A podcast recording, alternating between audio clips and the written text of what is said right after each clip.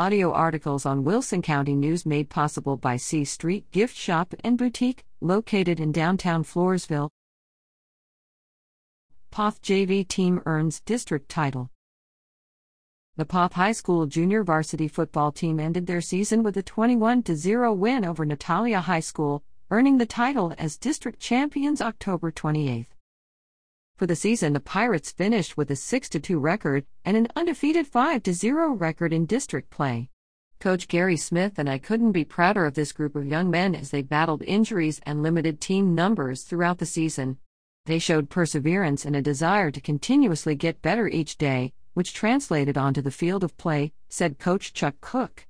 This team's season will continue as they will work as members of the Poth varsity football team during their upcoming playoff run.